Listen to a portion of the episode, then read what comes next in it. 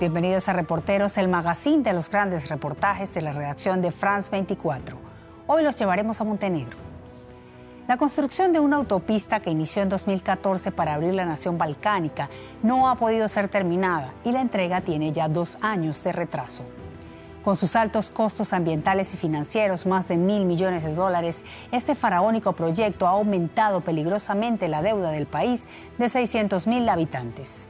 El trabajo está siendo financiado por un banco chino y en gran parte realizado por una empresa estatal china y una firma local cercana al gobierno de Milo Đukanović, que firmó el acuerdo. Si Montenegro incumple con su préstamo, el contrato estipula que el país debe renunciar a la soberanía sobre ciertas partes de su territorio. Esta carga sobre el nuevo gobierno del país ha agravado las fuertes sospechas de corrupción en torno a la obra. El proyecto de la autopista es parte de la nueva Ruta de la Seda, un ambicioso proyecto de inversión en infraestructura en el extranjero iniciada por Beijing en dos mil trece. A continuación, el reportaje de los enviados especiales Clay Pacalín y David Gilbert.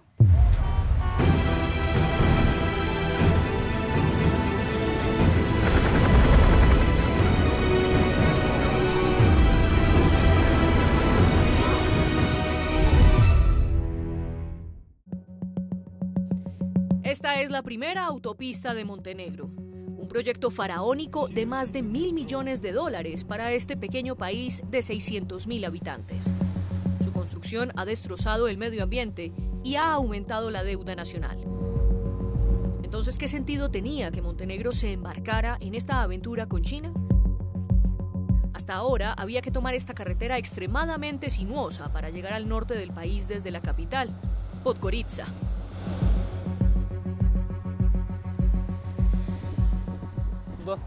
Es muy estrecha, las rocas ocupan parte de la carretera y los grandes camiones tienen que cambiar de carril para evitarlas, lo cual provoca muchos accidentes. Todos los demás países tienen autopistas y eso significa mucho para nosotros.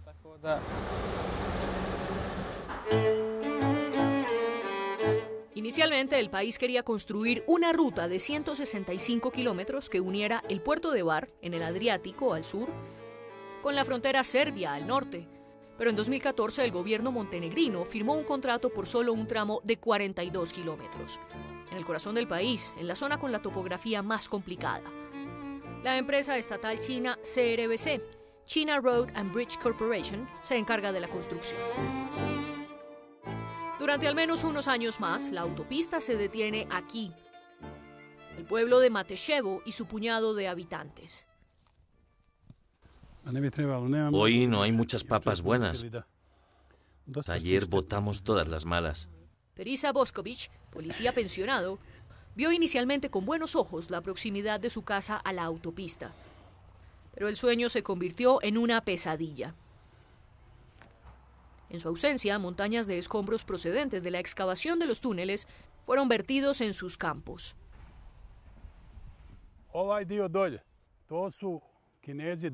Los chinos pusieron los residuos desde allí hasta los árboles frutales. Era así de alto. Pero cuando protestamos, los trasladaron. Y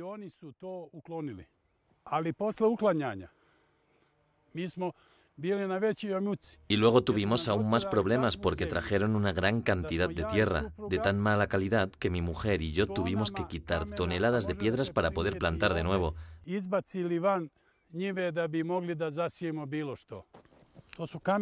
Miren todas estas piedras. Ya ni siquiera podemos cultivar remolacha. Perisa presentó dos denuncias contra la empresa china. A unas decenas de metros de su casa, otra víctima de las obras de la autopista, el río Tara. Es terrible lo que está pasando aquí. Se ha construido un intercambiador en el lecho del río, Patrimonio Mundial de la UNESCO. Este es el lugar donde el impacto en el río Tara ha sido mayor.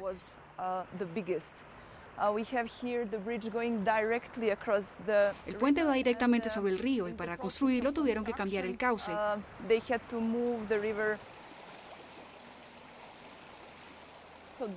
Estas piedras están cubiertas de cemento. Una infracción medioambiental de la que Emladen Ulicevic, dice que no era consciente. El ingeniero, encargado del diseño del trazado de la autopista desde dos mil ocho, preside la Comisión de Control de todos los documentos relacionados con la obra. Este lugar en particular donde se destruyó el río Tara no formaba parte de mi plan. Está a unos cientos de metros de la zona. Y supongo que el contratista se pasó de la raya. Seguro tuvieron que almacenar equipos, instalar vertederos que no estaban en mis planes, que no fueron revisados ni aprobados.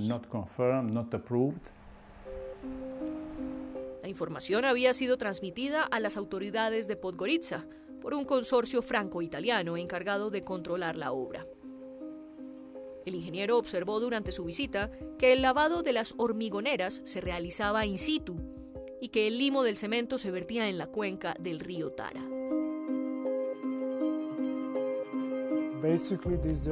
Básicamente, estos documentos demuestran que el gobierno sabía todo el tiempo que C R B C estaba dañando e incluso devastando el río. Lanzar trabaja para la O N G Mans, que investiga la corrupción y la delincuencia organizada en Montenegro. Para obtener estos documentos, que se han mantenido en secreto durante varios años, tuvo que esperar al cambio de gobierno en dos mil veinte.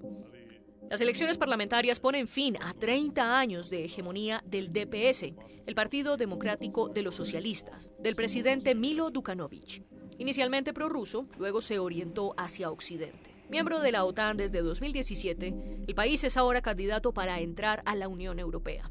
Por tanto, era natural que Montenegro buscara socios occidentales a finales de la década de dos mil para construir la autopista. Consultoras francesas y británicas estudiaron el asunto. No se criticó la idea de la autopista en sí, sino la viabilidad del proyecto. Pero el gobierno anterior ocultó estos estudios e hizo un trato con los chinos. Documentos ignorados por el anterior gobierno, pero también hombres marginados.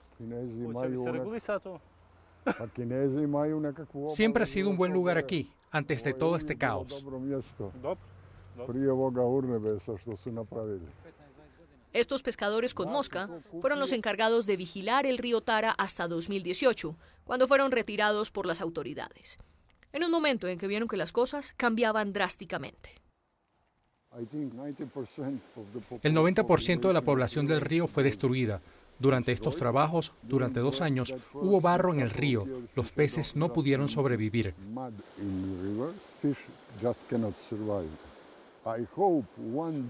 Espero que algún día alguien tenga que rendir cuentas por lo que ha hecho.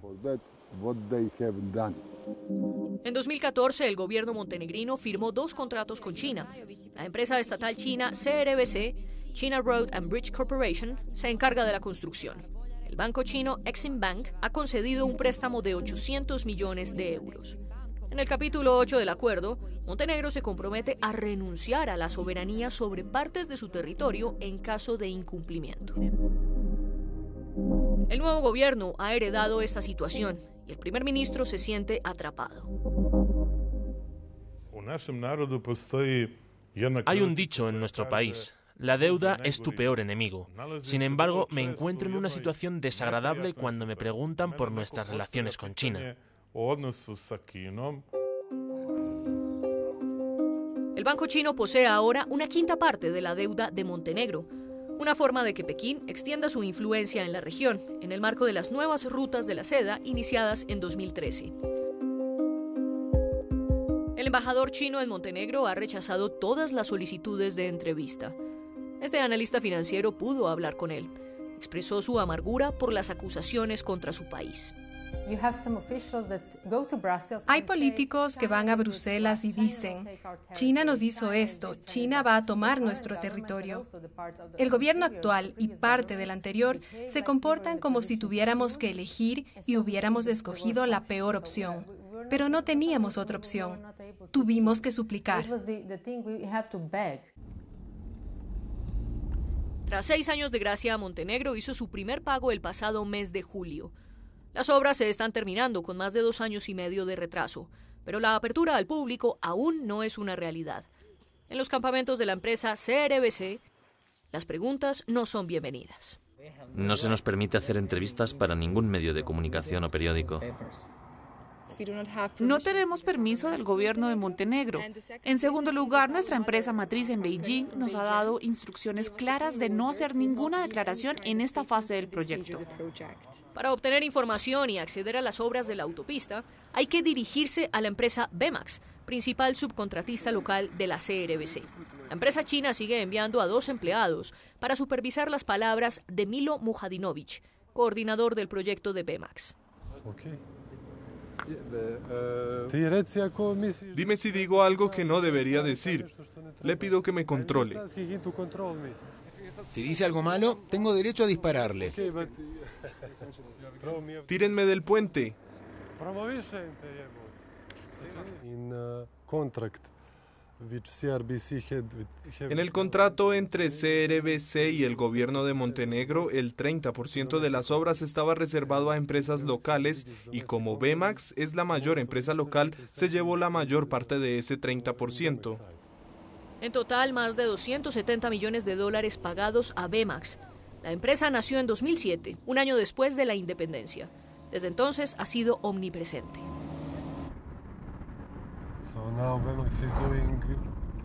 Ahora Bemax hace todo tipo de obras. Hace dos o tres meses terminamos el parque Bemax. Actualmente estamos construyendo una escuela en Podgorica, que es una donación de nuestra empresa. La escuela en construcción aquí está, financiada oficialmente por Bemax. El alcalde de Podgorica reconoció que fueron este hombre y su familia quienes pagaron los siete millones de euros necesarios. Ranko Ubović encarna la promiscuidad entre la clase política montenegrina y ciertos círculos empresariales. El presidente Milo Đukanović y su séquito solían reunirse aquí regularmente, en el Café Ubović de Podgorica, hasta dos mil quince, cuando el lugar fue destruido por una bomba. Ranko Ubović no se menciona en ningún documento oficial, y algunos medios de comunicación locales lo consideran el verdadero propietario de Bemax. Bemax es una empresa que apareció de la noche a la mañana y de repente Bemax ganó todos los concursos públicos. Básicamente es un gobierno dentro del gobierno. El proyecto de la autopista fue el contrato del siglo para Bemax, un contrato en el que desgraciadamente se olvidaron un buen número de elementos a priori esenciales, sobre todo el suministro de agua y electricidad. Otra omisión sorprendente, esta vía de acceso, la principal entrada a la autopista desde la capital. Ganancia adicional para Bemax, unos treinta y cuatro millones de dólares.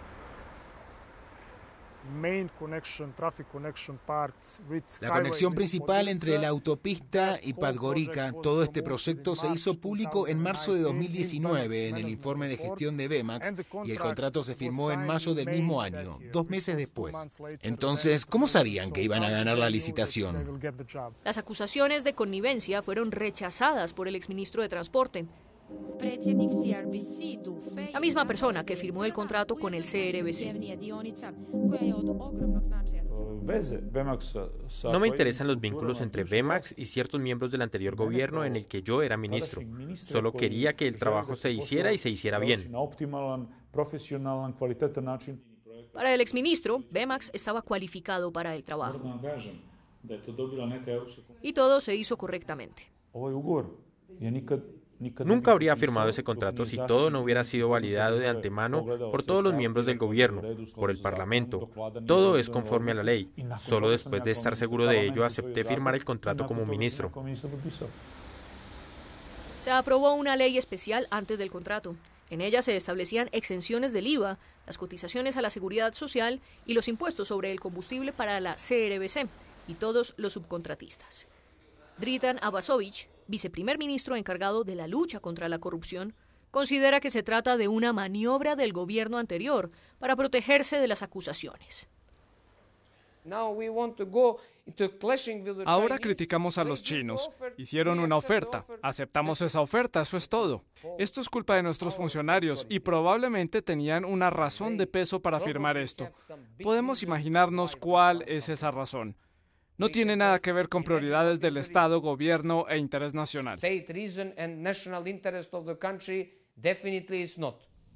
Una de las razones oficiales para construir la autopista era abrir el norte del país.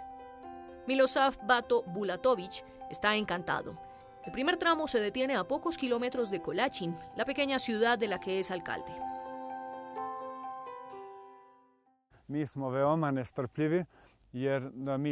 Estamos muy ilusionados porque cuando la autopista esté terminada, nuestras estaciones de esquí estarán a menos de una hora del aeropuerto de Podgorica.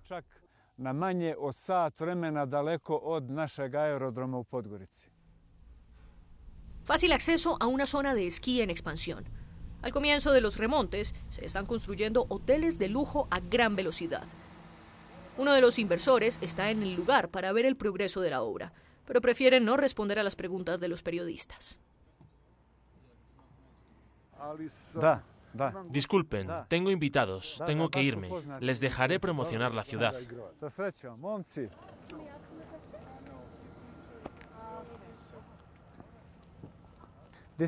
Es el jefe del proyecto. Este hombre se llama Soran Besirovich, pero su apodo es Chocho. Este millonario se ha visto implicado en varios casos inmobiliarios por sus vínculos con el clan del presidente Đukanović. La primera autopista de Montenegro, que supuestamente beneficiará a todo el país, de momento solo será rentable para unos pocos. En el puerto de Bar, en el mar Adriático, la gente está impaciente por recibir los frutos de ese proyecto algún día. Montenegro se enfrenta ahora a un nuevo dolor de cabeza.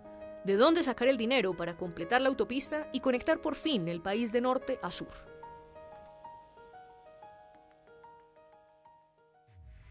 Hasta aquí Reporteros de la Semana. Recuerde que para sintonizar este y los programas anteriores puede visitar nuestro sitio web france veinticuatro punto com. Hasta la próxima.